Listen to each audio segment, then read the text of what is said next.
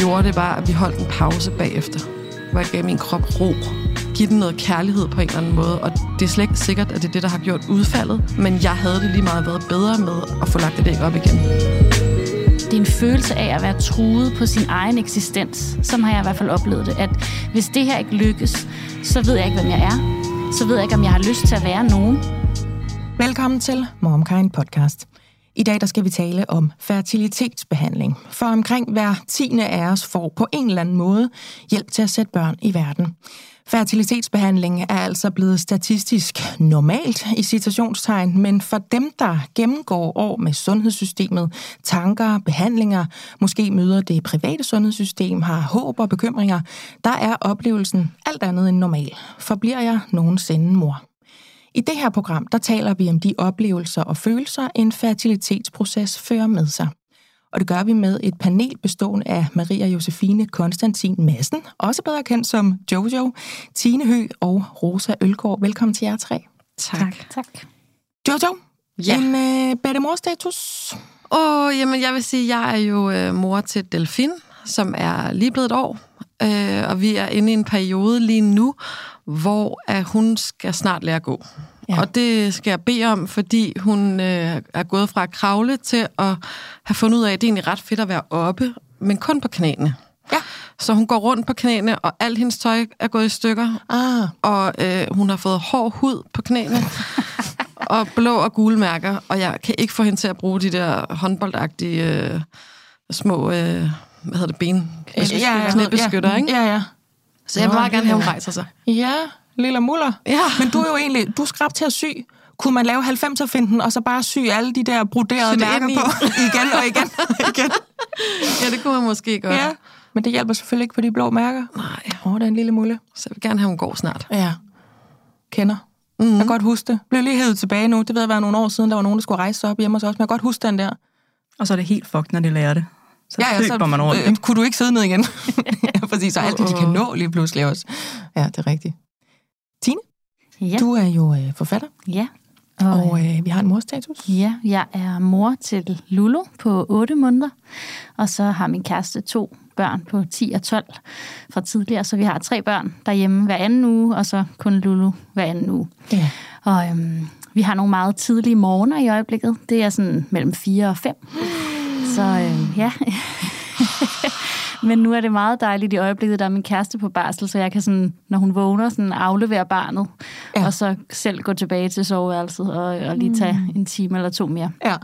Så det er meget godt. Og så er hun, øh, ja, hun er på, ind, altså på en uge lige inden hun blev otte måneder, lærte hun at kravle, sætte sig op og rejse sig op. Altså sådan simpelthen komprimeret på en uge. Wow. Så det var sådan en virkelig vild ting. Øhm, ja. ja og, og det gør også, at hun sådan er både meget sådan, jeg vil gerne ligesom prøve de her ting af hele tiden. Jeg tror også, det er derfor, hun vågner sådan ekstremt tidligt. Det er, fordi hun gerne vil i gang. Altså, så ligger hun og sådan kravler rundt og rejser sig og nærmest sådan halvt i søvne. Hun skal lige have en workout ind. Ja, jamen det. øhm, men det gør også, når vi er ude, så er hun sådan, det er også, som om hun næsten kan lidt for meget. Så hun bliver også meget sådan afhængig af lige at komme tilbage til mig, eller ligesom sådan vil gerne sidde på mig halvdelen af tiden, og så være sådan ude og være helt vild den anden halvdel af tiden. Så, ja. Så det kan også være meget intenst, i hvert fald når vi ikke er hjemme, synes jeg, der er hun meget på mig. Øhm, ja. ja. Så det er sådan både dejligt, men også sådan lidt drænende nogle gange. Kunne det ja. være meget rart, man lige sådan kunne trække sig lidt, men det kan jeg ikke sådan rigtigt lige nu. Nej, for du er, sådan lige, du er lige varmekasse, imens ja. man er ude og erobre ja. og opleve. Ja, og sådan, ja. netop. I hvert fald, når vi er, altså ikke når vi bare er derhjemme, så er det fint med min kæreste, men når vi ligesom er ude. Nu er vi hos mine forældre her i weekenden, og der er det virkelig sådan intenst på mig hele tiden. Ja. Så ja, så det er der, vi er. Jeg er lidt træt. Det er...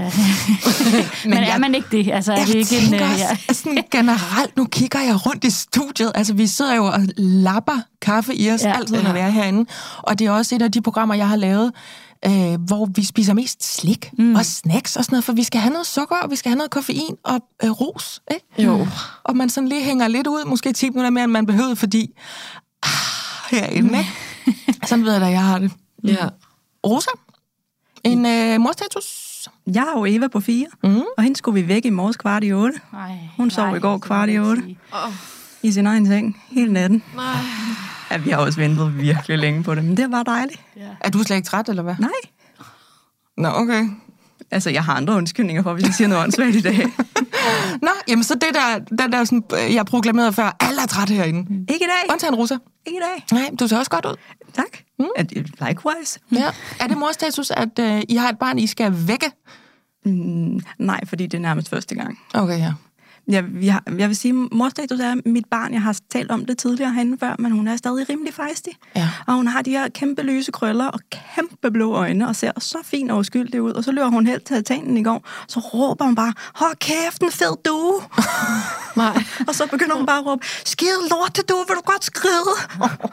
Okay. Og jeg, jeg tænker ellers, at vi har sådan okay pænt sprog derhjemme. Ja. Og min mand kigger køligt og siger, det der, det kommer ikke fra mig. Nej, det der, det er noget, hun har hentet ned i børnehave. Eller mig. Er det dig? Ja, det tror jeg. Men du ser jo også sød og uskyldig ud. Ja. Men er vokset op på havnen. Ja, præcis. Faktisk i Nyhavn, ikke? Christianshavn. Christianshavn, det var sådan, det var, ja. Den ægte havn. Jamen, øhm, så kan jeg jo slutte. Jeg har øh, Elle på tre komma fem og Trille på et halvt år og lidt til. Og jeg er nået dertil nu, hvor jeg er træt af at åbne madpakker til slut på dagen, der ikke er blevet spist. Fordi jeg kan huske den der, for lige at lave et perspektiv, Øhm, og prøve at møde min datter i hendes øh, ikke-spise-madpakke-space, øh, så kan jeg huske, når mine forældre blev sådan, jeg skal lige have en snak med dig om, at der alt er med hjem igen. Så kan jeg huske, at jeg tænkte, jamen hvorfor er du sur over det? Så det, altså i værste fald er det jo bare mig, der har været sulten. Ja. Og nu, når jeg står og åbner, så, ah, det var jo fordi, at jeg har jo stået og smurt den, og jeg, det er jo penge, der er nede i madkassen. Jeg har jo også været nede i Netto og købe alt det, der er hernede i, og jeg har stået klokken pis i morges, eller måske i går aftes, og smurt den. Og så har jeg båret den op til din, altså, det er jo alle de der processer der, men, men also, hvad lever du af? Altså, ja. hvad, hvad spiser du, når du er i børnehave? Fordi du tæsker jo rundt. Hun har ikke gået der så lang tid, så måske er det også noget med, at så er man så mættet af indtryk, måske lidt en snor til det, du også sagde, Tine, at så er det ikke sulten, der banker først på, men, men når hun kommer hjem, og jeg kan se, om du har taget en bid af en pære, og så havde du en hel madkasse med snacks, og en hel madkasse med klap sammen, og jeg har virkelig gjort mig umage, og nu er det med hjem igen, og det er helt lunken, så jeg kan heller ikke servere det for dig nu, jeg kan bare smide det ud. Det er sgu ikke bæredygtigt, du. Og det skal vi lige have sådan en start. Altså, jeg kan mærke den der sådan, det begyndte at blive en ting, at det generer mig faktisk med de madpakker. And I get my mom. Undskyld, mor, for de der tre fire år i streg, hvor jeg bare fes på din madpakkesmør. Så det er morstatus. Jeg er træt af at se mad, der ikke bliver spist, og smide det ud. Kan jeg godt forstå. Og kæft, det lyder som min egen mor. Altså, det, det er det, altså, der sker, ikke? Jo. Seriøse voksenpointe derovre. Fuldstændig. Godt, jeg kunne også høre det nu. Jeg er træt af at se mad, der ikke bliver spist. Nå, men øhm, vi skal jo i gang med det her program. Mm. Et program, der er super efterspurgt på, øh, på vores mail, altså info snabel-a momkind punktum d k, som man også kan skrive til, hvis man har forslag til, til emner eller gæster, eller har andet øh, ris, ros, forhåbentlig mest det sidste, til den her podcast. Der er mange, der gerne vil høre om det her emne, og øh, det skulle da bare mangle, så det gør vi nu.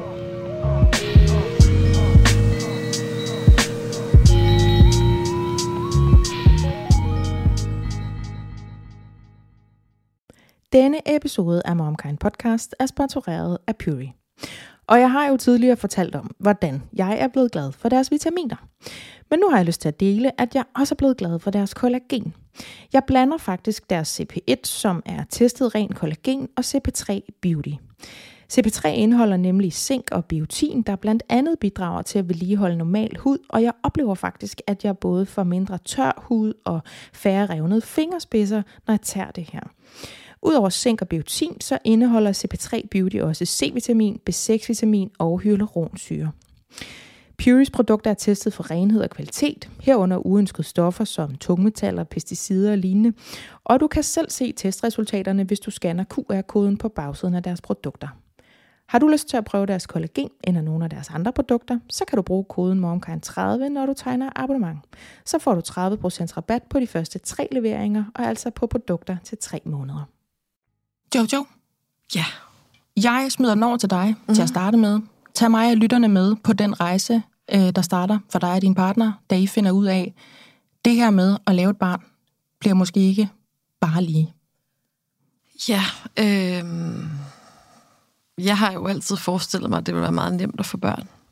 Min mor har, og alle kvinder i min familie har vildt nemt ved at få børn, så jeg har egentlig udskudt det ret længe øh, på grund af arbejde, og det vil jeg da være ærlig at sige, det fortryder jeg nu.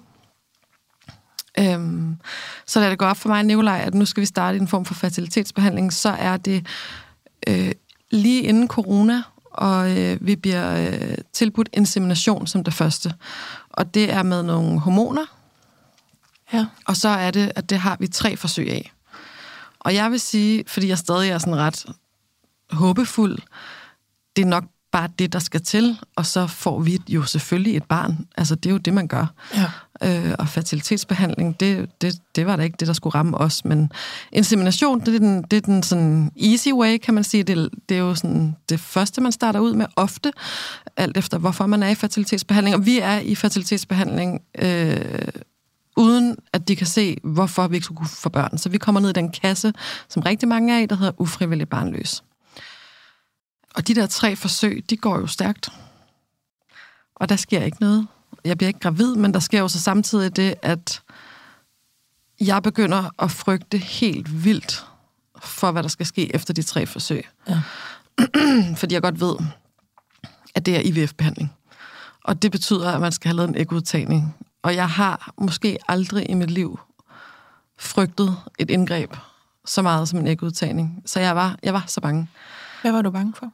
Øh, den der forestilling om en nål så tyk som en strikkepind, der nærmest uden bedøvelse skal op og hente nogle æg, det var bare ja, så voldsomt. Og så den der altså meget grænseoverskridende stilling, det jo er jo at lægge sine ben op i de der bøjler og sprede dem øh, for et andet menneske, fordi du kan ikke selv følge med, og du åbner dig, og så lader du bare nogen gå ind i, di- altså, det er jo ind i din krop. Ja. Altså, det er jo virkelig voldsomt, faktisk, ikke? Mm. Og især, hvis du så er i tvivl om, om det her det kommer til at gøre mere ondt end noget andet, du har prøvet. Så da vi ligesom var, var ved vejs ende ved de her inseminationer, så var jeg øh, meget presset. Og min krop var også meget presset, fordi der havde jeg allerede fået hormoner. Og ja, kroppen var presset, og hovedet var jo også presset, fordi det var allerede tre gange, man havde været i gang med det der håbet. Vi tror på det. Ej, hvor er det fedt. Det sker, mm. når... Ikke alligevel. Nej. Nå. Nå, men vi prøver igen.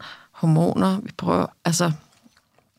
Så man er jo allerede nede på energi, når man starter på I V F-behandling. Ja. Og så startede vi. Og øh, jeg skulle have lavet den der ægudtagning, og jeg vil da sige, at jeg har brugt mere energi på at være bange for den inden, end jeg brugt af dårlig energi på selve dagen. Ja. Selvom jeg vil sige, at jeg synes, det gjorde sindssygt ondt. Mm. Øh, men jeg vil også sige, at jeg ved nu, hvad det er, og jeg kan godt gøre det igen. Så det, det var jo ikke værre end det, men det Nej. gjorde fandme ondt, undskyld mit sprog. Ja. Øhm, det var rigtig træls, og jeg kommer måske til at gøre det igen. Ja. ja. Øh, og så synes jeg også bare, at det var hele den der situation med at blive pumpet så hardcore med hormoner op til, at jeg på dagen for ægudtagningen næsten ikke kunne gå. Mm. Jeg kunne simpelthen ikke forstå, hvorfor altså, det føles som om, jeg er gravid. Mm. Og så sagde de, jamen det er også fordi, at øh, de her blærer eller æg, eller altså æggene, som man er blevet, øh, man har produceret, efter at have fået det her hormonbehandling, de ligger inde i sådan nogle, jeg ved ikke, om man kalder det, blærer eller... Ægblærer, tror jeg. Ægblærer, ja. Som kan være op til to centimeter i diameter. Okay, det er meget. Og dem havde jeg tyve af. Wow. Inden i mig. Så hun var sådan, jeg kan godt forstå, det gør ondt at gå. Øh, fordi det er det her, du går rundt med, hver gang du bevæger benene. Ja, øhm, ja. Bare sådan, nej, nej, nej, nej, nej. Altså, hvor er det voldsomt. Ja. Hvor er det sindssygt. Og det var dem, der skulle hentes der ja. i bøjlerne? Ja. ja.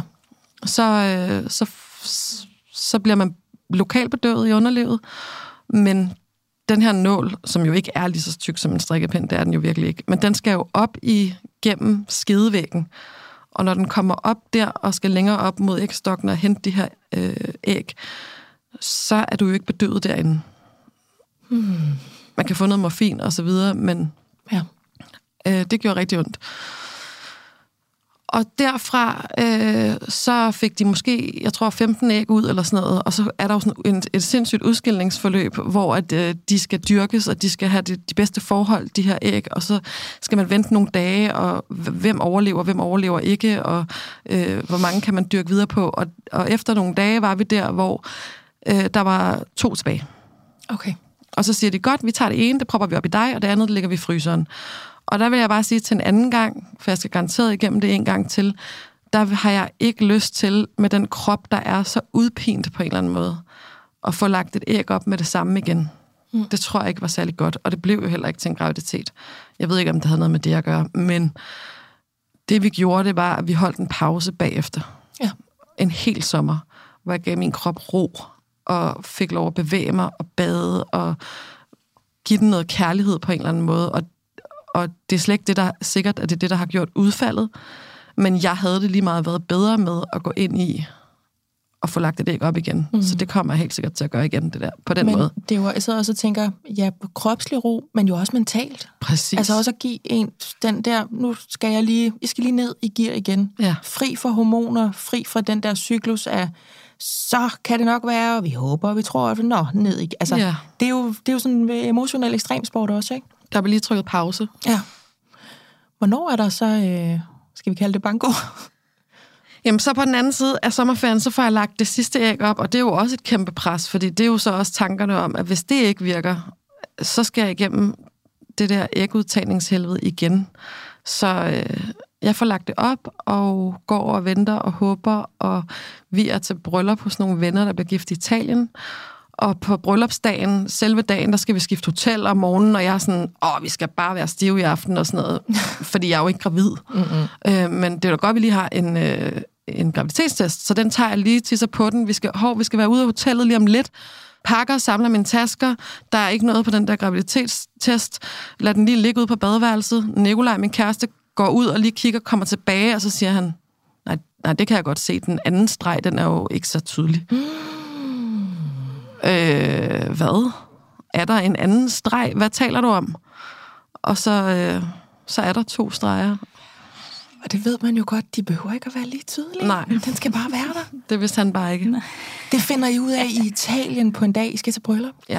Det er jo en film. Det var om den bedste dag. Ja.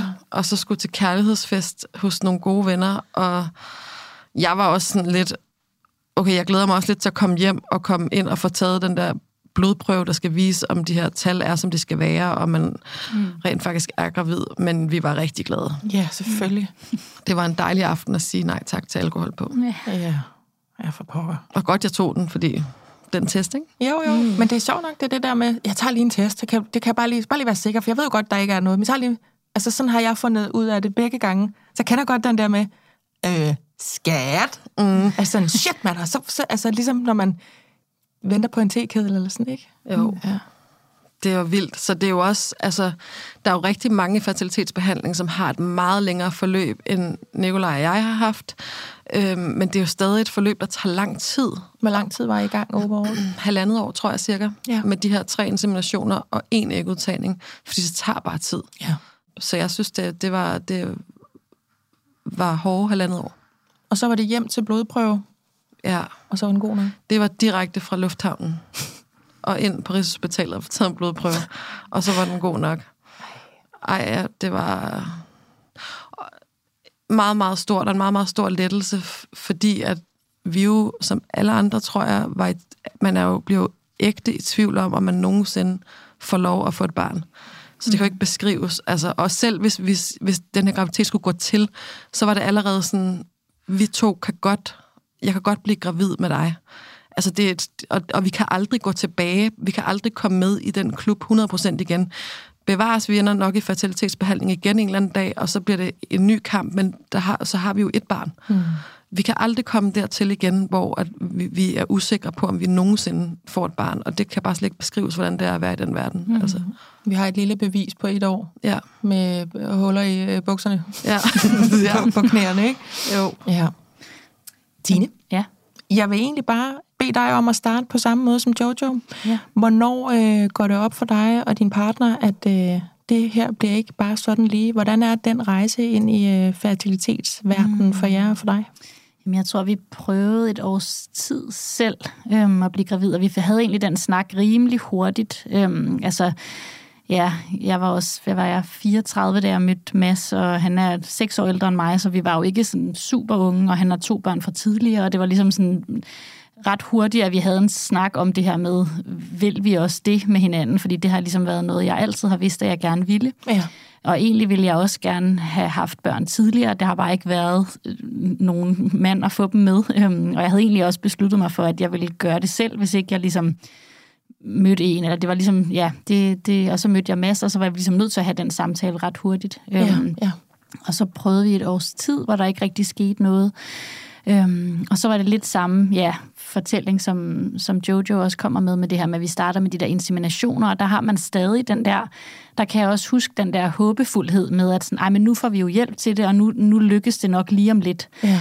Øhm, min kæreste havde sådan lidt svingende sædkvalitet, øhm, men ikke noget, hvor de sådan entydigt kunne sige, at det var på grund af det, den var sådan svagt nedsat, så vi tænkte også, ej, nu får vi hjælp, og så, men det blev så heller ikke til noget. Øhm, Ja, med de tre inseminationer der også, som du siger det der med, at, sådan, at når man så starter i I V F-behandling, som også var det, vi skulle, så er man allerede slidt.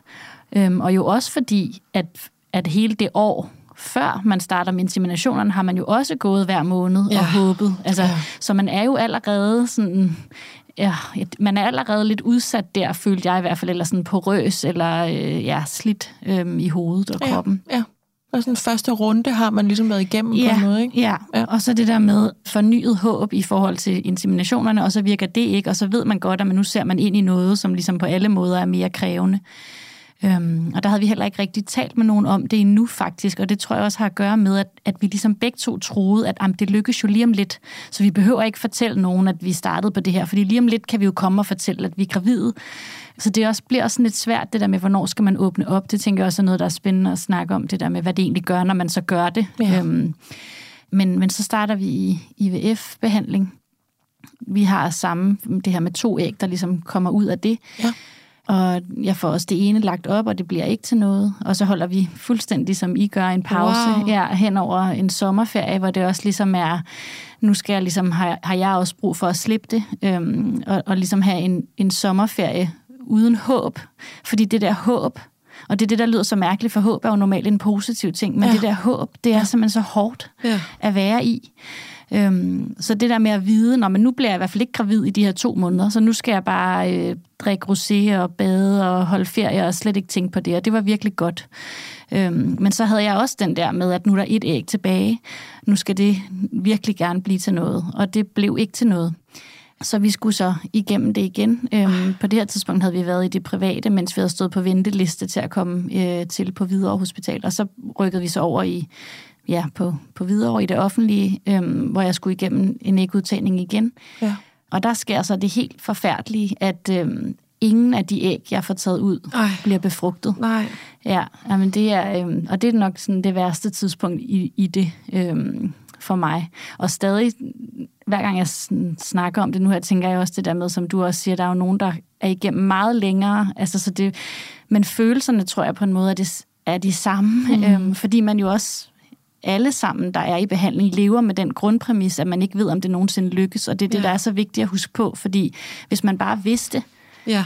øh, det er tre år, eller det er halvandet år, eller det er fem år, eller det er et år, ja. så var det meget nemmere at udholde, fordi jo, smerterne og hormonerne og alt det der, men, men det, der er aller værst og pinefuldt, er uvidsheden, og den ja. har vi jo alle sammen. Ikke? Øhm. Jeg kan sagtens høre, at I begge to virkelig har en retorisk omsorg, og det er jo fordi, det kommer indenfra, ja. for dem, der er i et længere forløb, ja. og jeg er fuldstændig med på, hvad det handler om.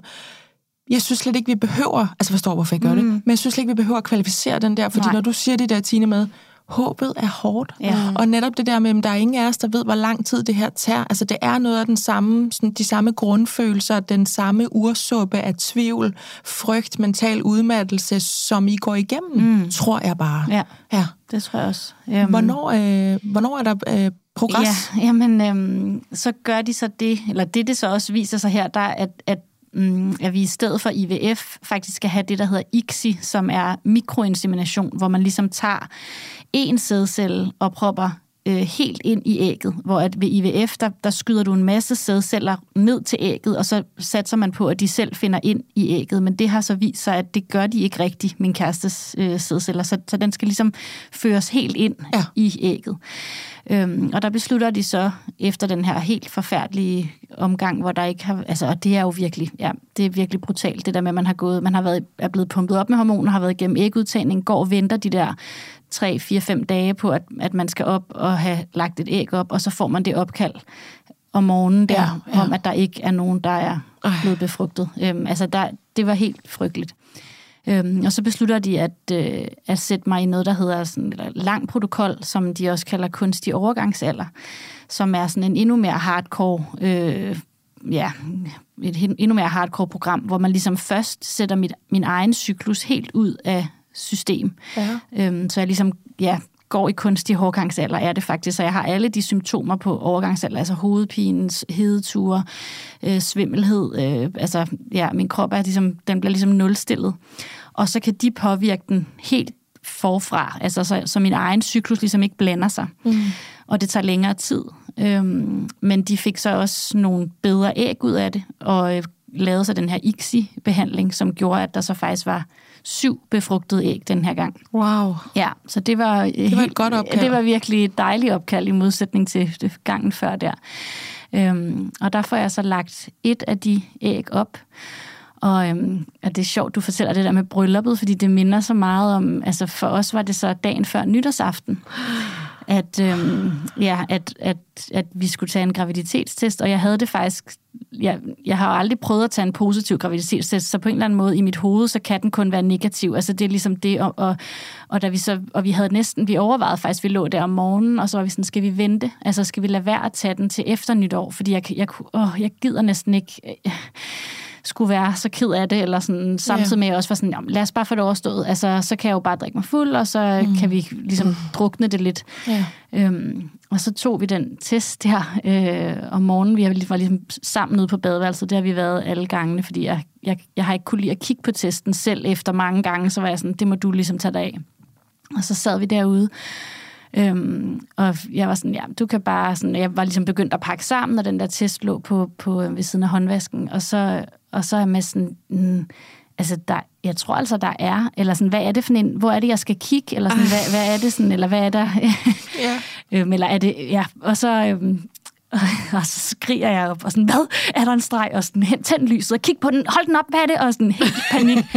Og så kigger vi, og så kommer den bare sådan helt tydeligt frem, den anden streg. Altså fuldstændig klar og tydelig to streger. Øh. Og så begynder jeg bare at grine, og det er det, der er så mærkeligt. Jeg har hele tiden troet, at jeg ville begynde at græde. Mm. Og så er det helt modsat. Altså sådan, jeg, jeg skriger og griner, og det var bare, hver gang vi kigger på den test, så er jeg helt færdig. Jeg kan slet ikke stoppe.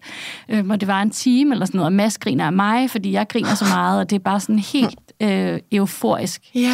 Ja. Og den der nytårsaften var også bare den mærkeligste nytårsaften. Altså virkelig sådan...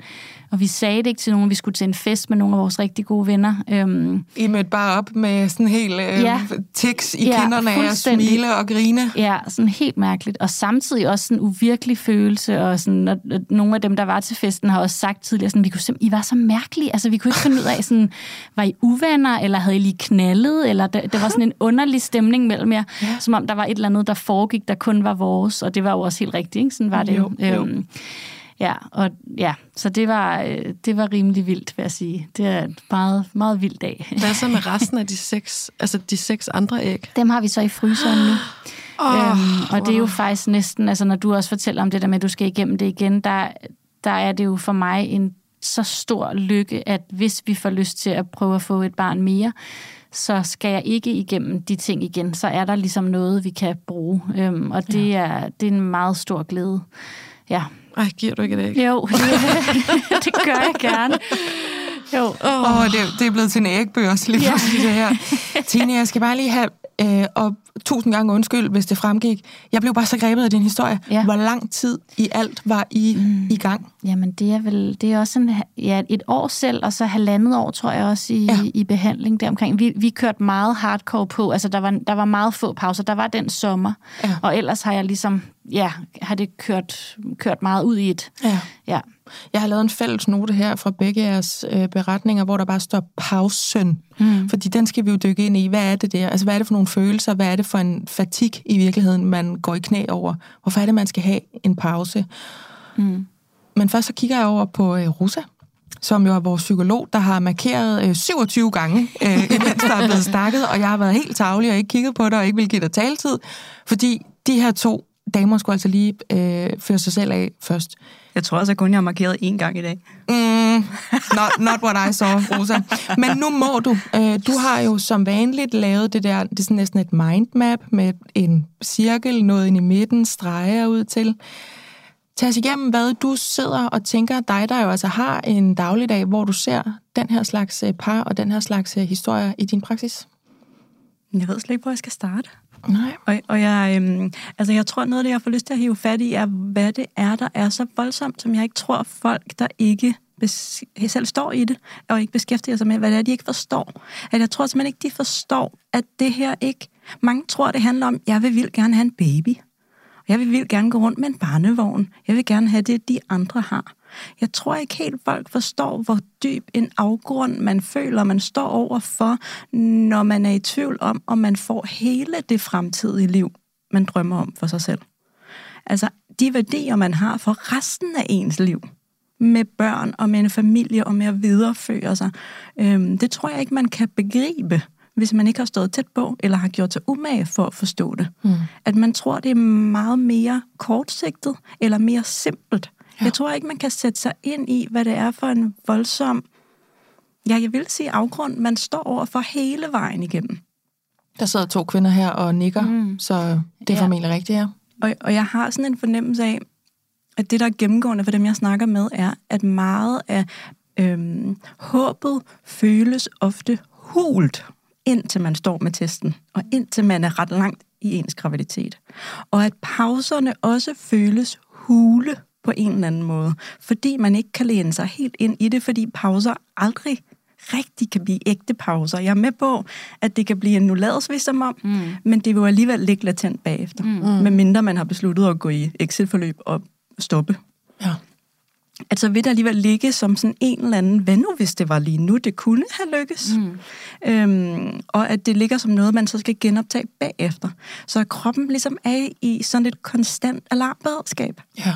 Og at der undervejs i, altså to et halvt år for jer begge to, og jeg ved godt, I så hele tiden laver disclaimer på, at mange står i længere behandling, men jeg har det jo sådan, at der er desværre nok smerte til os alle sammen. Mm, yeah. så, så der er nok af den del til det. Jeg er med på, det også er sådan en ydmyghed, som jeg også godt forstår i det, men to et halvt års alarmberedskab mm, det er, er jo helt vanvittig lang mm. tid, yeah. hvor man på intet tidspunkt rigtig undervejs oplever, at der er en ægte belønning. Mm. Der, der er sådan spoilers på det, og der er håbet på det, men den sådan helt grundforankret indefra belønning får man jo ikke. Og, og hvis man sådan skal prøve at tænke i, hvad for nogle andre situationer står man i i livet, hvor man er i så markant forhøjet alarmberedskab, hvor man er så presset, og hvor det også drejer sig om resten af ens liv. Mm. Over så lang tid, uden reelle pauser. Og jeg, jeg elsker, at jeg tror, at de første fem minutter af det her program for JoJo startede med den intensitet, som jeg tror, det føles som om at være i det. Altså, vi går direkte på smerterne, vi går direkte på ægudtagningerne, og på, hvor voldsomt det er både her i nuet, mm. og også på, at man ligger her med det lange lys på, når man samtidig ligger midt i smerterne. Mm. Og det tror jeg bare er enormt sigende for, hvordan det opleves at være i fertilitetsbehandling. Ja, ja jeg, jeg tænker det der med, jeg tror... Det ønske, altså det kan ikke sammenlignes for mig i hvert fald med noget andet, og det er ikke engang bare et ønske. Det er jo ikke som, jeg vil gerne have et sommerhus. Altså det er jo slet ikke det. Nej. Det er en følelse af at være truet på sin egen eksistens. Ja. Sådan har jeg i hvert fald oplevet det, at hvis det her ikke lykkes, så ved jeg ikke, hvem jeg er. Så ved jeg ikke, om jeg har lyst til at være nogen, og så ved jeg simpelthen ikke, hvad jeg skal med mit liv. Det, det, altså det er så dybt, det ligesom stikker. Øhm, så det, det synes jeg bare er meget præcist, det der med, jeg tror ikke, at, åh, at det er så svært at formidle den, ja, den intensitet, som, som begæret efter det her barn kommer med, for jeg vil nærmest mere sige, at det er det. Altså, det, det, er, en, det er en fysisk sådan, mm, altså, følelse, øh, mere end et mentalt ønske. Jeg synes også, jeg oplevede at blive mere mor i fertilitetsbehandlingsprocessen, og det lyder måske lidt mærkeligt. Det betyder jo også, at du er en mor uden et barn. Mm. Altså, det er også det. Altså, der er et eller andet sådan helt grundlæggende øh, inde i en, ja. Som gør, at jeg er på en eller anden måde mor. Jeg mangler bare mit barn. Mm. Og det er jo... Altså, det kan bare ikke beskrives, hvad det be, hvordan det føles at mangle det barn. Og det er jo også det, at man...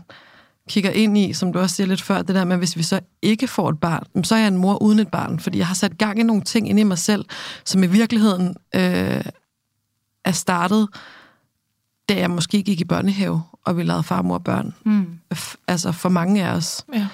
Øhm, og nu har vi sat yderligere gang i det ved at gå ind i den her fertilitetsbehandling, som jeg tror bare kun gør, at man bliver mere mor. Øh, så det er jo også det. Det kan jeg fuldstændig genkende. Faktisk en følelse af også at være i en soveproces. Mm. Øhm, men det, der så gør det endnu sværere, er, at, at der ikke engang, at der, der er ikke engang, der er ikke engang noget objekt for den sorg. Altså, du har ikke engang mistet noget, fordi det har aldrig, det findes ikke, det har, mm. og det har aldrig gjort det. Men det findes jo i dig alligevel, så det er sådan en, en sorg uden retning, eller sådan, ja. Der er ikke noget hylster at putte den ind i? Nej, nej. Der er ikke nogen billeder inde i hovedet? Nej. Jeg synes virkelig, I er gode til at beskrive det. Altså det der, når du siger mor uden barn, den ramte mig lige i brystkassen. Altså jeg kan mærke det. Wow. Altså ja. Det er virkelig, det er bare tre ord, men det synes jeg virkelig rammer skarpt, hvordan jeg tror, det må være, eller hvordan jeg... Altså der føler jeg lige, at jeg kom tæt på i to sekunder, fordi det er jo også en... en del af det her emne, og noget, som du også sagde, Tine, det kunne jeg egentlig meget godt tænke mig, at vi rundede det der med, hvordan lukker man andre ind i det? Rosa sagde også lige før, at det her, det er fandme svært at sætte sig ind i, hvis man ikke er i det. Du kalder det en trussel på ens eksistens. Og det er jo definitionen på et traume. Ja. Altså, vi, vi, at være i en traumatisk hændelse, han, jeg tror, vi handler om, at man er i livsfare her og nu. Men et traume kan også være at være truet på ens fremtidige eksistens.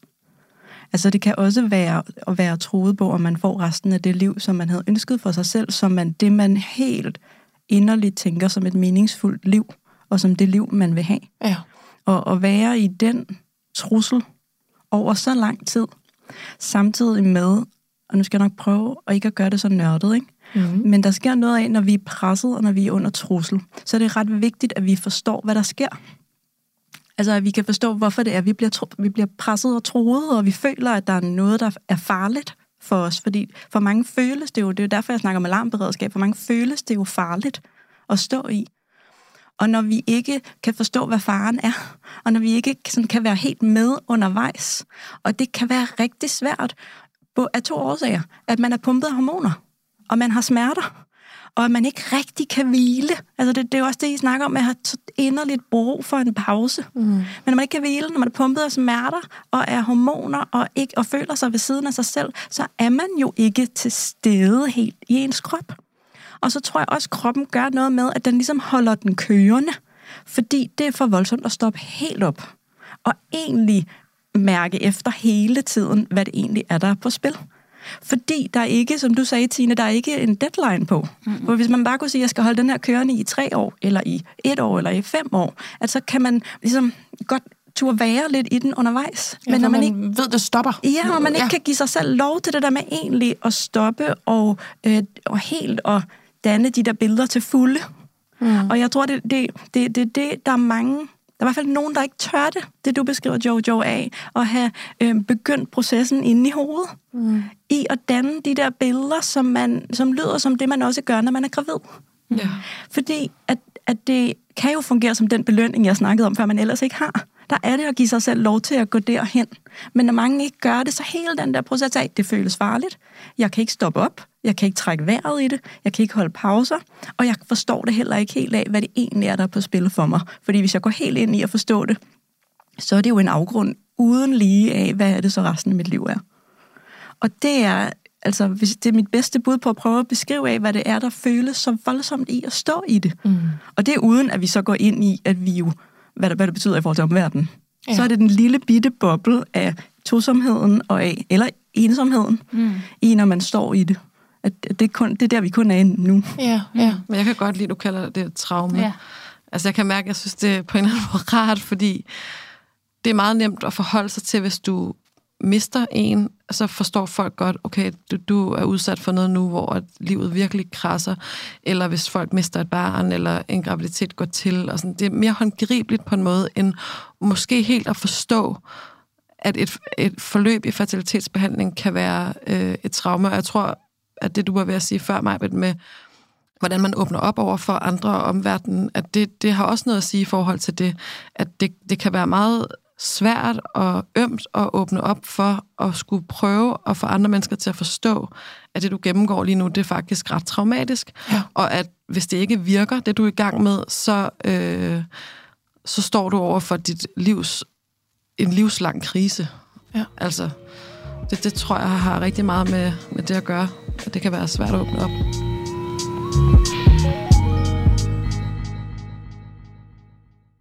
Noget, øh, I jo har til fælles, det er jo denne pause. Øhm, når Rosa sætter de her ord på, og I genkender det, så kom der lige en faglig bagkant, men jeres historie er jo, altså, er jo også meget sigende, dem kan jeg mærke i min krop. Så kan det virke sådan helt, for, ja, selvfølgelig skal man have en pause for det, fordi ingen kan der være i det hele tiden. Men er det så selvfølgelig, øh, Rosa, hører du om pausen? Altså, der var jo der var en, en sommerpause her, men h- hvad ser du i... i din praksis? Har, holder folk en pause? Bestemmer de sig for det, eller hvad sådan? Hvad ja, nogen du? bliver jo også beordret til at holde pauser. Ja. Af læger. Øhm, i, ja, jeg, jeg ved bare ikke helt, om vi kan kalde det en pause. Altså, det, det, det er sådan, jeg, jeg, jeg tror, jeg, jeg, der er et ord for det, men som ikke er opfundet Ophold. endnu. Ophold. Fordi det ikke bliver en, det bliver en påtvunget pause, eller det bliver sådan en rationel en, ja. Men der er jo sådan noget sådan fysisk drift, noget hvad hedder det, kødsligt? Ja. Kødeligt. Kødeligt. Kødeligt. Kødeligt. Ja. I, øhm, I den længsel, og i, jeg tror sådan helt evolutionært, og, og især i kvinden. Og det tænker jeg, vi måske også kan berøre lidt, for vi skal jo også snakke lidt om parforhold på et tidspunkt i, hvad det er, der giver, at, at de, at hvad der er forskel, når man står i det som kvinde, og når man står i det som mand. Mm. Men der kan være sådan en kødslig, kødlig, mm. længsler, kødelige, ja. Ja. længsler efter det her barn, og efter den her graviditet, og efter at mærke og reproducerer sig. Mm. Og det er jo en af vores, altså, man kigger sådan helt nørdet på det, det er en af vores basale behov i Maslows behov, behovspyramide. Det er reproduktion. Det er at videreføre os. Og, og, og den tror jeg ikke, man kan tage en ægte pause fra. Så vi kan kalde det et ophold, eller vi kan kalde det noget andet, og vi kan kalde det sådan en rationel en, hvor vi leger lidt. Mm. Og nu drikker jeg lidt rosé, men jeg ville jo egentlig ønske, at jeg ikke skulle drikke rosé nu. Mm. Mm. Fuldstændig, det, ja. Så man har hele tiden den der, den grundlæggende eller fundamentale uro, ligger der jo stadig, altså, og ulmer. Og, og så kan, kan man fylde noget andet ind, og ligesom sige, nu er det også rart at gøre det og det og det, og nu er det også rart, at jeg ikke skal ja. tage de og de hormoner, men, men, men hvad kan man sige, ønsket eller længslen findes der stadigvæk hele tiden, så det er netop hult på en eller anden måde. Ikke? Der er ingen, intet reelt. Ja, det kan ikke være så dejligt at drikke rosé, nej, at det er okay, at vi... Altså, det er ikke der, nej, vi er. Nej, nej, du, nej. Du, du dulmer jo den længsel, der bliver ved med at, at ligge der hele tiden. Ja. Og det er noget af det, jeg bruger allermest tid og energi på i klinikken at snakke om, der er det det her med undervejs i den her proces, hvordan passer vi så bedst på jer og på dig? Hvad er det, der kan øge din trivsel under de her fuldstændig uretfærdige og umenneskelige forhold? Hvad er det, der skal til i dag og i morgen og i næste uge? Hvordan håndterer vi det i vores cyklusen? Hvordan passer vi godt på dig? Hvordan holder, passer vi godt på dig i, når det her opkald er her? Øhm, I alle de her aftaler, øh, skal begge afsted? Skal man have andre med? Hvor meget skal man gøre alene af det her? Der er jo enormt mange mikroting, vi kan gøre undervejs for at passe på, mm. men vi kan ikke fratage smerten. Vi kan ikke fratage alarmberedskabet fuldstændig. Mm. Men det er sådan, at når jeg i klinikken arbejder med det, så gør jeg enormt meget for at fremme noget nydelse undervejs. Ja. Som en modpol til længslen, til smerten, til det at være i det, som bliver sådan en eller anden slags forandring i nuet. Forankring i nuet. Ja. En, en sådan lande i, nu gør jeg noget, der fysisk føles rart for min krop. Altså om det er så simpelt som at tage et dejligt varmt bad. Mm. Få en massage. Spise noget mad, man altid godt har kunne lide. Se en serie, man så, da man var teenager. Ses med mennesker, man kan slappe fuldstændig af sammen med. Men simpelthen at få nogle mikro... For, altså forankringer ja, ja. ned af noget, der er noget andet også, altså er noget nydelse, som er noget fra før, som er noget, der føles som noget, der bor i ens egen krop, som giver en nogle sådan fysiske oplevelser, der er noget andet, der ikke handler om fertilitetsbehandling. Ja, så selvom alle forløb vel er individuelle, så er der en fællesnævner, som er svøb jer i nydelse. Det fjerner det ikke. Det fjerner ikke den der, du kaldte det sådan en bund af uro og ængstelighed. Øhm, men det kan dulme lidt, og det kan skabe en lille, lille bitte modpol til det der, den fysiske og mentale rasen, den der kødelighed der. Og den kan gøre, at man måske har det en mikrosmule rarere undervejs. At ens trivsel bliver hævet en lille bitte smule ned fra en bundlinje ind imellem. Ja. Jeg synes, det er en virkelig god pointe, det der med også at tænke over, at de ting, der så knytter sig til fertilitetsbehandling, at man faktisk tager stilling til, hvad gør vi med dem sådan helt praktisk? Hvad gør vi, når opkaldet kommer? Lige for at tænke de der ting igennem. Øh, hvad ville jeg synes var rarest? Vi, vi fandt ud af efter noget tid, som en lille ting, at det der med at gøre det til en kæmpe stor ting at skulle ind på fertilitetsklinikken og have lagt, øh, lavet blive insemineret og sådan noget til at starte med. Ja. Der var Nikolaj med og så videre, så kunne jeg bare mærke sådan, jeg kan ikke være i, hvis vi skal sætte det op hver gang som en ting, hvor nu skal vi ind og lave vores baby, for man havde jo lyst til at gøre det til sådan et øjeblik. Mm. Det får voldsomt psykisk pres ind ja, i mig. Ja. Så jeg sagde til Nikolaj, prøv at høre, jeg har brug for bare at tage det op alene. Jeg har brug for at gøre det til en almindelig lægetid-agtigt. Ja. En, en, en, en gynækologisk undersøgelse, som det jo nærmest bare er at få sprøjtet det der op. Øh, og ikke mere end det. Og så kan det godt være, at hvis det bliver til en graviditet, at du ikke var der, da det blev skudt op, so be it. Det er sgu lige meget. Ja. Jeg skal bare ikke lægge det pres og gøre det til sådan en ting. Men det gik lige noget tid, før vi f- mm. egentlig fandt ud af, gud, det, det hjalp faktisk. Ja. Det bliver ja. for stort, hvis det bliver sådan noget med, og så var der brunch bagefter, ja, ja. og så var det flag på bordet, fordi ja. så, bliver det, så bliver bumpet større, ja. måske.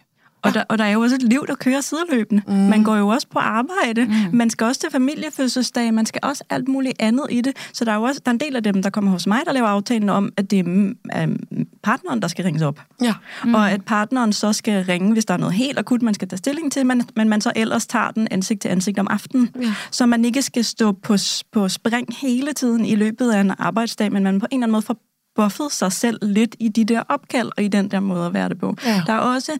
Øhm, når jeg har en oplevelse af, at, som jeg tit har, at partner har lidt svært ved at komme med, mm. altså med sin krop, ind i, hvad forløbet er, så insisterer jeg på, at der en lang periode skal være sådan, at partner skal med til alt.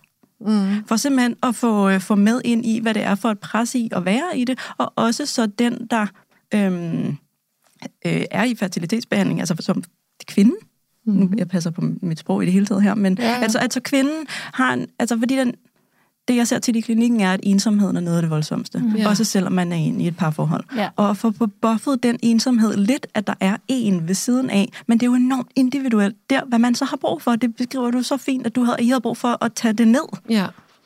Men du bringer os egentlig meget fint øh, og flow-agtigt øh, videre til det her næste punkt, fordi som du siger, der foregår jo en tilværelse sideløbende. Jeg tænker, jamen der, der foregår vel også sideløbende det, at man er i et parforhold, hvor man stadigvæk skal have noget aftensmad, og man skal vaske noget tøj, og man har nogle aftaler, og man siger farvel og tager på sit arbejde. Og, altså de, de ting der, der, der foregår, men det er vel også parforholdet, der griber tyngden af det her. Nu siger du for eksempel, at manden kan have lidt svært ved at komme med. Jeg kunne egentlig godt tænke mig at lægge den første over til dig, Tine. Altså, jeg synes...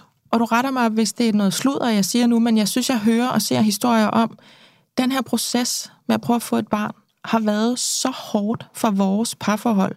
Hårdt for os individuelt, hårdt for mig som, som kvinde, og hårdt for dig som mand, også som par, at det næsten kan gå fra, vi er et par, der ønsker os et barn, til, jamen, så må vi stoppe, og det er heller ikke sikkert, at vi skal være sammen mere. Altså, det er så stort et pres, der mm. pludselig bliver lagt på den konstellation af dem, der ønsker sig et barn sammen, at det kan man nok næsten ikke sætte sig ind i, kan jeg mm. forestille mig, lige så vel som man ikke kan sætte sig ind i det, vi lige talte om før. Mm.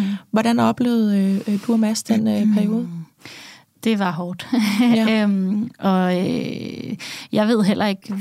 hvis det ikke var lykkedes, hvad det havde gjort ved os, og om der stadigvæk var et os. Altså, fordi det er så sindssygt opslidende, og fordi man på en eller anden måde hele tiden har en... Eller der er mange ting i det. Der er jo noget, man ikke lykkes med sammen. Øh, et ønske, man har, noget, der skal fungere, noget, vi skal skabe sammen, som, som hele tiden ikke lykkes. Og det, det er virkelig um, svært at være i, synes jeg. Og den... Og der er også mange irrationelle følelser forbundet med det, som jeg synes var svære at placere, mens jeg stod i dem, fordi at netop det her med, at det er kvinden, der behandles, øhm, uanset hvad grunden er til, at man skal i behandling, så er det kvindens krop, der ligesom skal gennemgå ja, de her ting. Ja. Øhm, og jeg følte, øh, ikke så meget i starten, jo længere vi kom i processen, øh, en enorm vrede. Jeg var så vred. Øhm, og det var jo ikke Mads, der skulle have den vrede, fordi det var jo ikke hans skyld.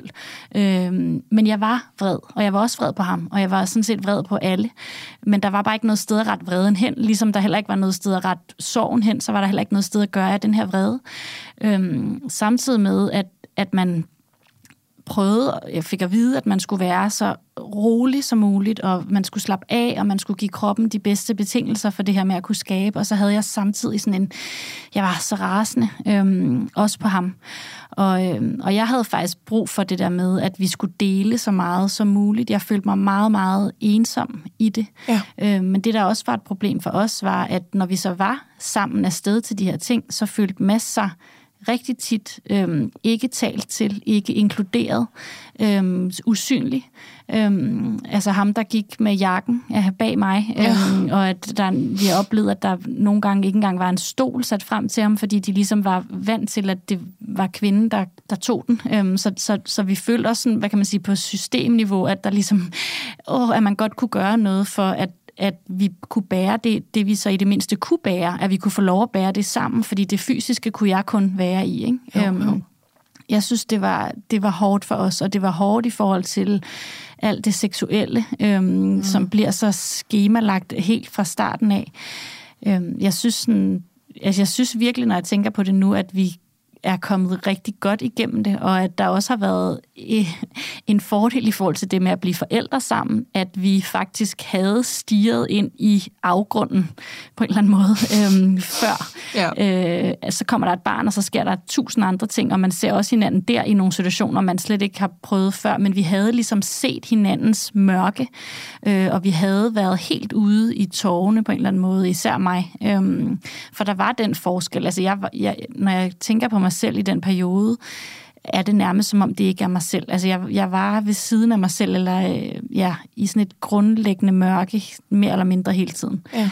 Øhm, og det påvirker jo forholdet helt vildt. Øhm, ja.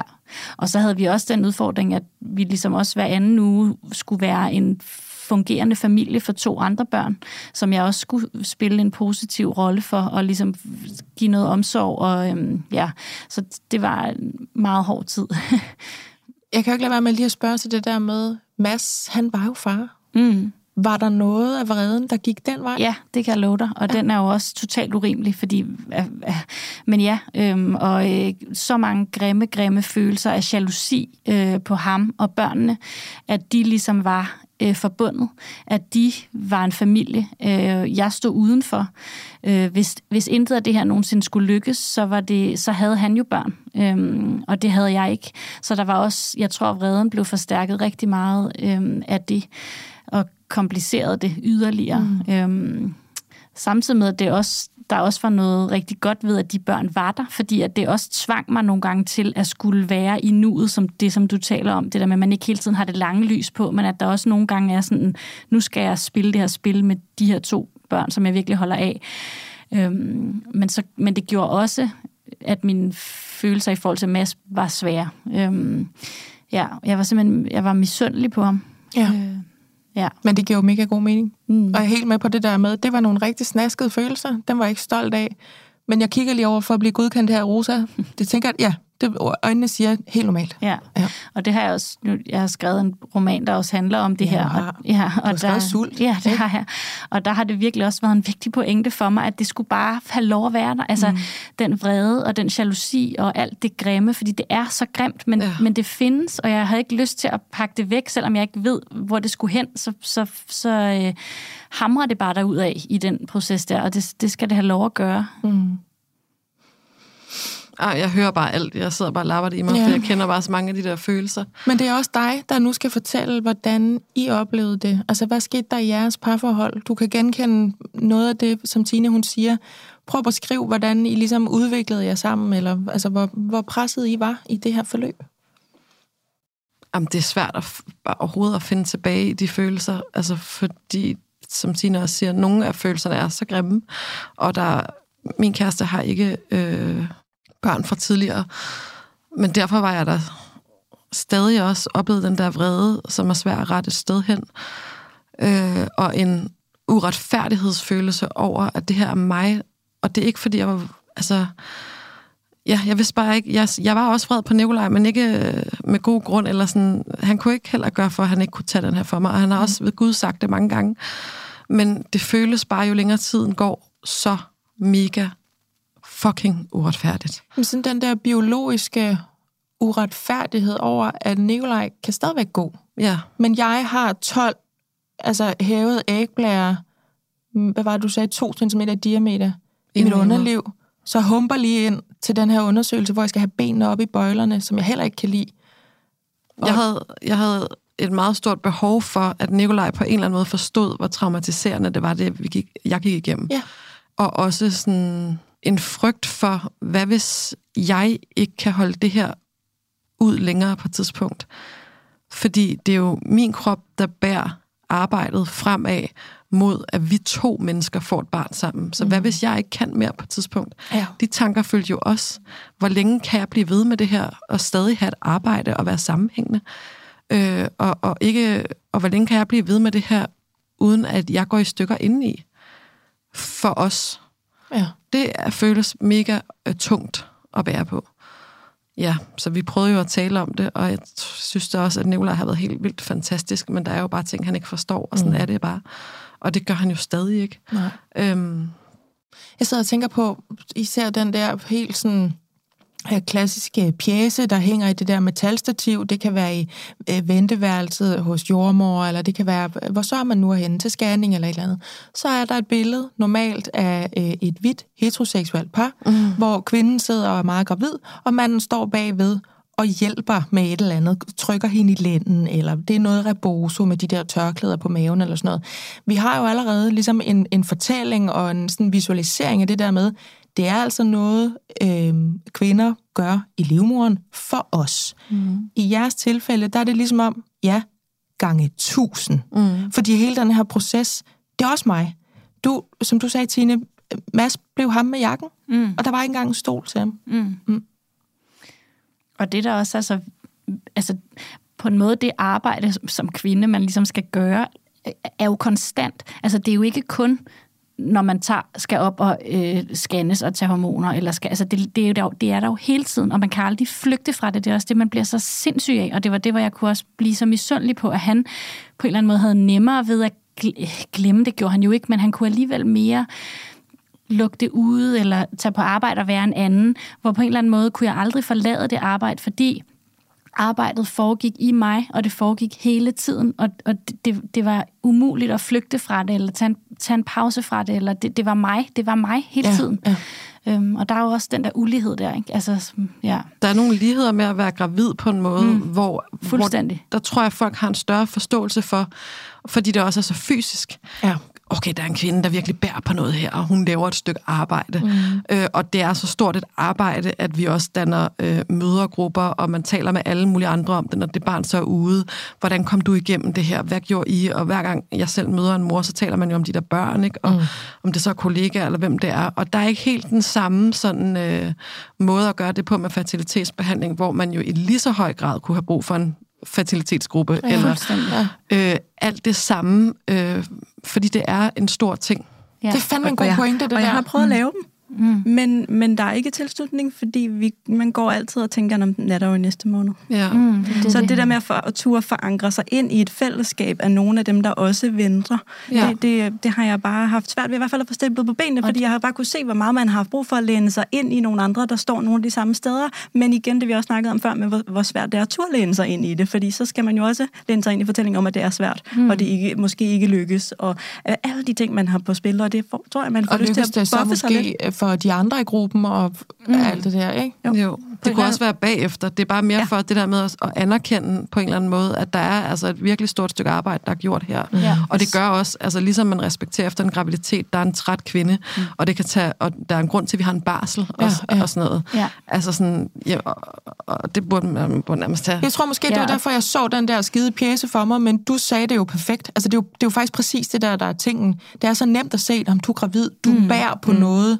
vitterligt. Ja. ja. Det, det gør jeg også i den her periode, men du kan ikke se det. Nej, det er nærmest som det modsatte. Altså frem for, at der ligesom er noget, der vokser ud af en, så er det som om, man bliver udhulet mm. mere og mere og mere. Mm. Altså som hvis man forestillede sig sådan et ja. bare sådan en mørk mave, der sådan voksede ind i kroppen. Altså ja. sådan, sådan, sådan føles det. Altså, og det ja. bliver værre og værre, og tungere og tungere og tungere. Det er jo ikke engang bare ni måneder som en graviditet. Det er jo ja. altså meget længere. Ikke? Det er, jo, jo. Det, men jeg tror også, det der med fællesskabet, at på en eller anden måde, det, det svære ved at gå ind i sådan en gruppe, for eksempel, er jo også, at det at det lidt er et mørkt fællesskab, eller ja. det, mm. det er nemmere at dele øh, det svære, der er ved at være småbørnsmor, eller sådan, end det er, end at, det er at, at præmissen for det fællesskab på en eller anden måde er negativ, eller sådan, ikke? Selvom ja. man vil have så kæmpe gavn af det. Og, og nok også Måske fordi det føles som noget, der bor inde i en. Mm. Hvor det der med så at have mødergrupper, så er der jo et eller andet fællestræd mm. altså af et barn. Mm. Der er et objekt, der render rundt om det, som vi også altid kan skubbe noget lidt over på. Det er også svært, og det er også søvn, fordi barnet vågner meget. Og alle de der ting, vi kan snakke om. Men det her mm. er jo noget, der vokser ind i en. Mm. Og jeg har også altid tænkt, at der er noget helt særligt på spil i det der, at vi alle sammen har brug for at høre til. Mm. Sammen med andre mennesker. Og i det øjeblik, at man får oplevelsen af, at det her ikke nødvendigvis lykkes selv naturligt, så føler man sig uden for det fællesskab. Mm. Og den oplevelse af at stå uden for fællesskabet vokser og vokser. Og det er derfor, jeg også snakker meget om, hvordan kan man få noget af den der oplevelse af samhørighed undervejs, om det så er med sin partner, eller med sin venner, eller få det delt, fordi det føles som at stå uden for sådan nærmest sådan naturlig selektion. Det, jeg ved godt, det er voldsomt at sige det på den måde, men at stå uden for dem, der bare kan, som mm. er verden, hvor verden bare spiller videre for dem, og hvor de bare lykkes på den måde, vi burde lykkes med det. Det giver mening. Men jeg er også helt med på det der, du siger, Tine, med, så bliver det mørkt, fordi selvom man kan sidde i en mødergruppe, det ved I jo også selv nu, og man har fået det her barn, og man er simpelthen så søvnbrøvet, og altså, som du siger, der sker tusind ting, det er så livsomvæltende at få de her børn, så er det jo en positiv ting. Mm-hmm. Altså, det er jo, det er jo en god, et godt lille objekt, var det, vi kaldte det, der, der er lige der, som gør mig mega træt, og som gør mig alle de her ting. Jeg er ikke så helt med på det der. Mm. Du sagde lige øh, verbummet, vi skulle bruge til det sidste, vi skal nå at ramme i det her program, Rosa, netop det der med at dele. Mm. Fordi en ting, øh, som jeg i hvert fald selv har tænkt meget over, og som jeg også kan se, der sådan er fokus på, når man undersøger det her, eller kender folk, der er i den her proces, fordi det gør langt de fleste altså øh, efterhånden, det er det her med, hvordan er jeg en støtte? Hvordan taler vi om det her? Må jeg spørge? Må jeg ikke spørge? Hvordan kan jeg allerbedst øh, tale med dig om det her, uden at øh, såre dig, eller uden at gøre dig ked af det? Jeg kommer til at tænke på sådan noget med, det værste, du kan sige, er ikke noget. Så det her med, hvordan valgte I at dele, da I valgte det med familie og venner? Hvad havde I brug for, og hvad fik I? Altså, hvad var jeres oplevelse med at lukke omverdenen og, og jeres sådan næreste cirkler ind i den her proces? Tine, hvad var jeres? Mm. Der gik lidt tid faktisk, som også jeg sagde der til at starte med, før vi delte, og det tror jeg var, fordi vi hele tiden tænkte, at det ikke skulle vare så længe. Øhm, og jeg synes, det var meget dobbelt, det der med at dele. Altså, det var godt, fordi jeg kunne få lov at trække mig nogle gange mere. Altså ved, at jeg ligesom havde fortalt, vi er i det her, så var det okay, eller så kunne jeg ligesom, skulle jeg ikke være den glade, søde, smilende, altså så kunne jeg nogle gange godt få lov at ligesom trække mig lidt mere, øhm, som tit er det, man, eller nogle gange i hvert fald var det, jeg havde brug for. Ja. Øhm, men jeg synes også, det var grænseoverskridende at lukke folk ind i. Øhm, øh, jeg synes faktisk virkelig, det var dobbelt, og jeg blev også tit rigtig vred på det, det min, især min mor så for eksempel prøvede at sige, eller altså det der med, at folk prøver at hjælpe. Og det er bare ikke altid, at det, eller det er meget sjældent, at det hjælper. Øhm, og, jeg, det, og det forstår jeg også godt, fordi det er pissesvært, hvad er det, man skal sige til en som... Og det er jo også, fordi folk ikke forstår det. Ja. Øhm, og, og det hjælper ikke, at nogen siger, at det, det, kommer til, det kommer til at ske, eller sådan, I skal bare øh, lige pludselig... Og, altså sådan, ja, det ved du ikke. Altså, det ved nej, du ikke en skid om. så, altså, så jeg synes også nogle gange faktisk, det der med at åbne op, var, det var både godt, men det var også svært. Jeg, jeg, ikke, jeg ved faktisk ikke præcis, hvordan man skal gøre det, for at det... Hmm. Men det er også fordi folk får en trang til, altså når man deler til nogen, der kan lide en og holde af en og vil en det bedste, så får man jo sådan en trang til, jamen det, det vil jeg give dig, mm. eller det vil jeg love dig, eller jeg tror også det der sådan en sætning som, prøv at glemme det, så kan det være, det ja. sker. Altså, ja. sådan, jeg kan se, at du siger hele sådan, uh, ikke? Altså, hvor man, hvor man ja. jo godt ved nu, ved jeg i hvert fald, når man sådan prøver at finde ud af, hvordan skal jeg hjælpe dig, hvordan skal jeg være ved siden af dig? Lad være med at sige sådan noget. Mm. Men hvad, hvad havde du brug for? Mm, jeg tror måske, jeg havde brug for selv at få lov at styre det lidt. Altså, at, at, at jeg havde ikke brug for, at nogen skulle prøve at fikse det, og jeg havde ikke brug for, at nogen skulle prøve at sige noget, der skulle få mig til at få det bedre, for der er ikke noget at sige, der kan få mig til at få det bedre. Men måske mere at stille sig til rådighed som, som lyttende. Altså, at der, var, at der er et rum, hvor at sådan, hvis du har lyst til at snakke om det, så er jeg her, og jeg lytter, og jeg, jeg kommer ikke med gode råd. Øhm, jeg prøver ikke at tage det fra dig. Jeg, jeg er der bare, og det tror jeg egentlig er...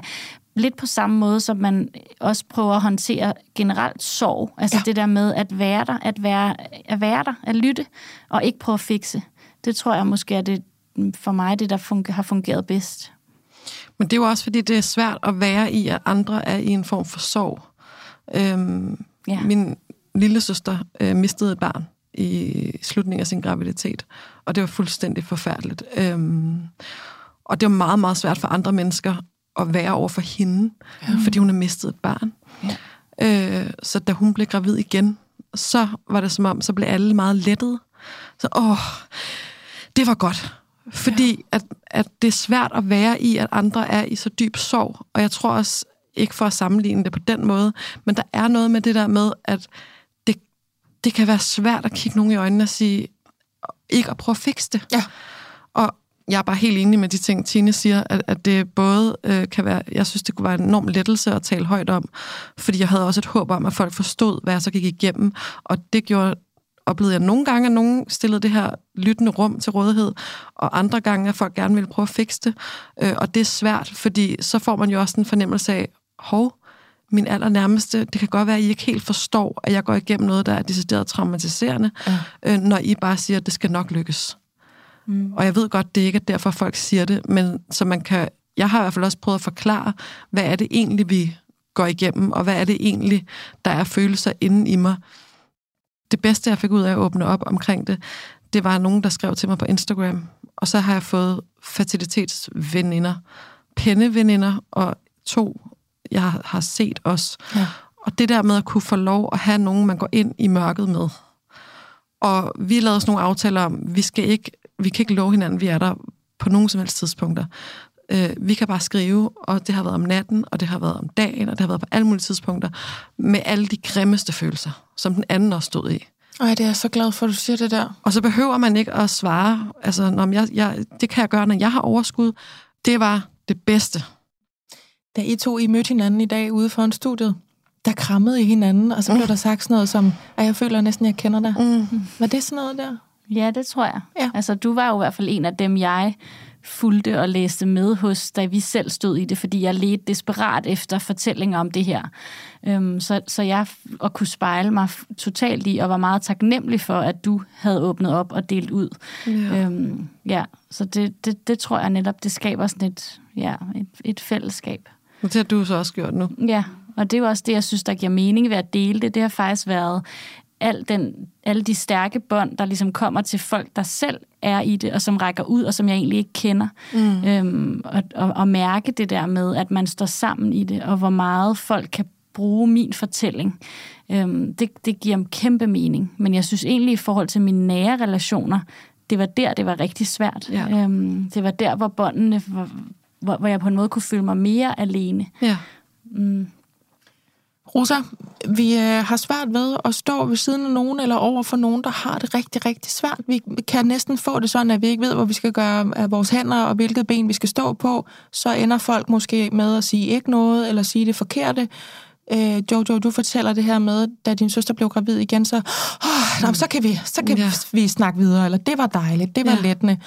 Og jeg synes egentlig godt, man kan sige, fordi det er jo sorg, vi taler om her, sorg over noget, man har mistet, eller en, om det er en fremtid, eller om, om det er et barn, så virker det som om retorikken og de øh, fifs, der er til at være omkrom, øh, slutter omkring folk, der, der gennemgår det, er de samme. Mm-hmm. Hvorfor har vi det sådan, Rosa, og kan vi få en, nu kigger jeg lige på klokken, sådan en sidste afsluttende faglig kommentar på, hvordan man bedst er omkring øh, par og kvinder, der står i, øh, i det mørke her? Ja, jeg får lyst til at dele det lidt i to grupper. Der er, der er noget, der hedder, hvordan man beholder dem, man har tæt på sig tæt på, ja. eller gør sig prøver. Ja. Og så er der dem over øh, disken nede i supermarkedet, og kolleger, og dem, der er i yderlinjen. Og hvis vi skal starte med dem, der er aller tættest på, yes. så, så som pårørende, altså det her er råd til pårørende også, ikke? Mm-hmm. Så vil det være at forstå præmissen om, at det er en sorg. Og forstå præmissen om, at der er noget, du ikke forstår. Ja. Og gør dit bedste for at aflæse. Ligesom du ville have alle antennerne ude, hvis du skulle hjem og besøge nogen, der havde mistet nogen. Og virkelig prøve at fornemme, hvor meget skal jeg spørge ind nu, hvor meget skal jeg holde mig tilbage. Fordi det er jo der, vi viser allermest ømhed og omsorg. Det er ved at prøve at mærke, hvor er du henne i dag? Hvad, har, hvad er det, du har brug for? Hvordan kan jeg være der for dig i dag? Og så vil jeg sige, hvis du står rigtig tæt på nogen, du ved, i fertilitetsbehandling, så læs Tines bog. Eller læse Katrine Wigmans Hjertebarn. Altså prøv at gøre dig umage på at, at, at forstå det helt indefra, fordi noget af det, Tines bog kan, det er netop at beskrive den der kødfulde drift og sorgen og afkoblingen og hvad det er, der er på spil i venskaber og i parforholdet. som, som det siger jeg til alle partnere, og jeg siger det også til medmødre i øvrigt. Det er det juridiske begreb, men der er noget helt andet, som vi ikke kommer, kan nå at komme ind på i dag, men som står på, når man er to kvinder, der mm. er i fertilitetsbehandling, og hvad det er for nogle dynamikker, der er på spil der, mm. som også kan være noget helt særligt i kønnene. Men simpelthen at uddanne dig lidt. Yeah. Altså prøv at orientere dig i, hvad det egentlig er, der er på spil. Altså jeg, jeg, jeg tænker bare, det vi har snakket om i dag, vil jo være en gave for pårørende at lytte til, hvad det, hvor, hvor, hvorfor det er så mm. voldsomt og potentielt traumatisk at stå i. Og det du siger nu, er jo også noget, man selv kan gentage til disse pårørende. Altså hvis, hvis man fornemmer, at det bliver ved med at være vanskeligt for dig at træde hen til mig og være der, uanset om du er min familie eller mine venner, så nu siger jeg til dig, du skal forstå min præmis om, at det her det er en sorg. Og så skal du educate yourself. Ja, og altså vis mig, du gerne vil mig. Ja. Yeah. Vis mig, du gerne vil, så kan det godt være, du kommer til at træde lidt forkert, men hvis jeg kan mærke, at du holder pauser, når vi sidder og snakker sammen, hvis jeg kan mærke, at du giver mig plads til at være i det her, og ikke får lyst til at løbe foran med den der skide kost og sige, jeg er sikker på, at du nok skal gå, som jo, altså, hvad er du for et røvhul, at du negligerer hele den sorg og hele den smerte, jeg står i, at du tror, du ved bedre om mig, og hvad, mm. hvad, hvad hele mit liv måske bliver og ikke bliver, yeah. at du bare siger det sådan. Yeah. Og det er jo, fordi vi ikke kan udholde uvished, og vi ikke kan udholde smerte, og vi slet ikke kan udholde kvinders smerte. Mm. Men det er den inderste cirkel, det er den inderste, den man sådan kan kræve noget af, kunne man ja, sige sådan? Ja, og, og, og, og, og se dem så også, når du måske er et sted, hvor du har lidt mere at give af. Ja. Og afløs, hvis du kan mærke det for meget, der er nogen, du ikke, selv hvis der er nogen tæt på, du ikke kan mm. overskue at være i det. Afløs, ja, afløs, ja. afløs. Ja, som Tine også sagde, jeg fik lidt mere respit i forhold til, jeg behøvede ikke være øhm, altså, glad Grete, fordi jeg kunne godt trække mig lidt, ikke? Jo, og, og, så, og så hiv dem, der er allertættest på. Ha' en eller to, som du holder helt tæt på. Ja. Og så er der det der, der er det udenom, hvor jeg siger lige meget, og det her er råd, jeg også giver til dem, jeg har, der kommer i akut krise, fordi de har mistet nogen. Der er det simpelthen at have nogle afgrænsninger på, hvad er det, min fortælling er, så når folk spørger ind til det. Simpelthen have nogle standardsætninger. Og nogle gange så siger jeg, skriv ned på nogle post-it, hæng det op på dit køleskab, eller på dit spejl, eller på indersiden af dit klædeskab, som simpelthen er de der færdiglavede fortællinger om, hvad det er, man står i, når folk spørger. Mm. Og især hvis man har været lidt åben omkring det, så kan man jo risikere, at man bliver spurgt nede i Netto, eller på arbejdet, på tidspunkter, hvor man overhovedet ikke selv gider at stå i det, hvor man kan mærke, at man har brug for at være et andet sted. Og så simpelthen sige, det er vildt sødt af dig, du spørger. Der er nogen, der passer rigtig godt på os. Eller jeg vil faktisk vende den om at sige, det er rigtig sødt af dig, du spørger. Der er masser, der passer godt på os. Mm. Men tak. Yeah. Hvordan går det med dig? Ja. Altså så simpelthen have sådan nogle sætninger, der bare ligger helt på ryggraden af, at du ved, dem kan jeg hive op af rygsækken, yeah. og så ligger de som et skjold foran mig til, at jeg ikke skylder nogen noget, mm. fordi man får, tror jeg, sådan en, øhm, føler en forpligtelse til at være sådan en reklameposter for, at det her, det kan være virkelig svært. Mm. Og, og noget af det, som Tines bog kan, det er, at den er så rå i, at man ikke får forløsningen. Så det er netop den der uvished i det, som er så fin. Men man skylder altså ikke nogen noget om det, mens man står i det. Nej. At der skal man huske, at ens første og fremmeste handler om at passe godt på sig selv. Så hvis det giver en noget at snakke om det, så skal man gøre det. Men at man ikke behøver at være den der politiske reklameposter for, hvor svært det her kan være. Mm. Det skal man nok også få krudt til bagefter. Og at man skal lige huske at snævre ind på det allersværeste, fordi man har begrænsede ressourcer. Og dem skal man lige være altså meget bevidst om, hvordan man får brugt. Ja. Og der kan de der standardsætninger være rigtig gode til ligesom at holde det lidt på afstand. Man skylder ikke nogen et svar, fordi de spørger af venlighed, eller kommer det rigtige sted fra. Fordi så skal man stå der og rulle sig selv ud, og, og i virkeligheden også blive hævet ind i et rum af sig selv, som man måske lige havde. Døren stod på klem, den stod ikke vidt åben, lige der, der man stod i Netto, eller sådan, ikke? Mm. Hvad ja. Hvis man lige stod på den der, vi snakkede om før, i noget nydelse og i noget andet, hvor man lige havde aftalt, og lige var i pausen, eller var i noget helt andet, hvor man faktisk overhovedet ikke havde brug for det, der skylder man ikke nogen noget. Nej, men så kan man også slippe den energi, det kan tage at gå rundt hele dagen, og lidt frygte, hvad sker der, når nogen spørger? Mm. Fordi det er også... Øh, ja, for jeg har bare de der sætninger. Ja. Jeg kan bare slynge den her ud. Ej, det er så sødt af dig, du spørger. Øhm, det har jeg rigtig mange andre, der tager sig af. Ja. Hvor var det, I var henne på sommerferie? Altså, kan man, mm. er, det, er det sådan? Kan ja, man bruge den? Præcis. Ja. Jeg har skrevet her på mit stykke papir, øh, håbet er hårdt. Mm. Det kommer fra dig, Tine. Så står der nedenunder, mor uden barn. Det var for dig, Jojo. Vi når desværre ikke mere i det her program. Men øh, jeg kan jo sige til dem, der sidder og tænker, nej, det kan da ikke være rigtigt. Der er jo meget mere. Ja, det er der nemlig. Og derfor kommer der allerede i næste uge et opfølgende afsnit til præcis det her, hvor vi altså taler om, øh, hvordan det så er, når det her ekstremt ønskede barn kommer til verden, og man altså bliver mor og far efter en periode med fertilitetsbehandling. Men for nu, der vil jeg sige tusind, tusind tak til altså Tine Høeg, til JoJo og til Rosa Øllgaard, vores psykolog, fordi I ville lave det her øh, program sammen med mig og sammen med os. Det her, det var MomKind Podcast.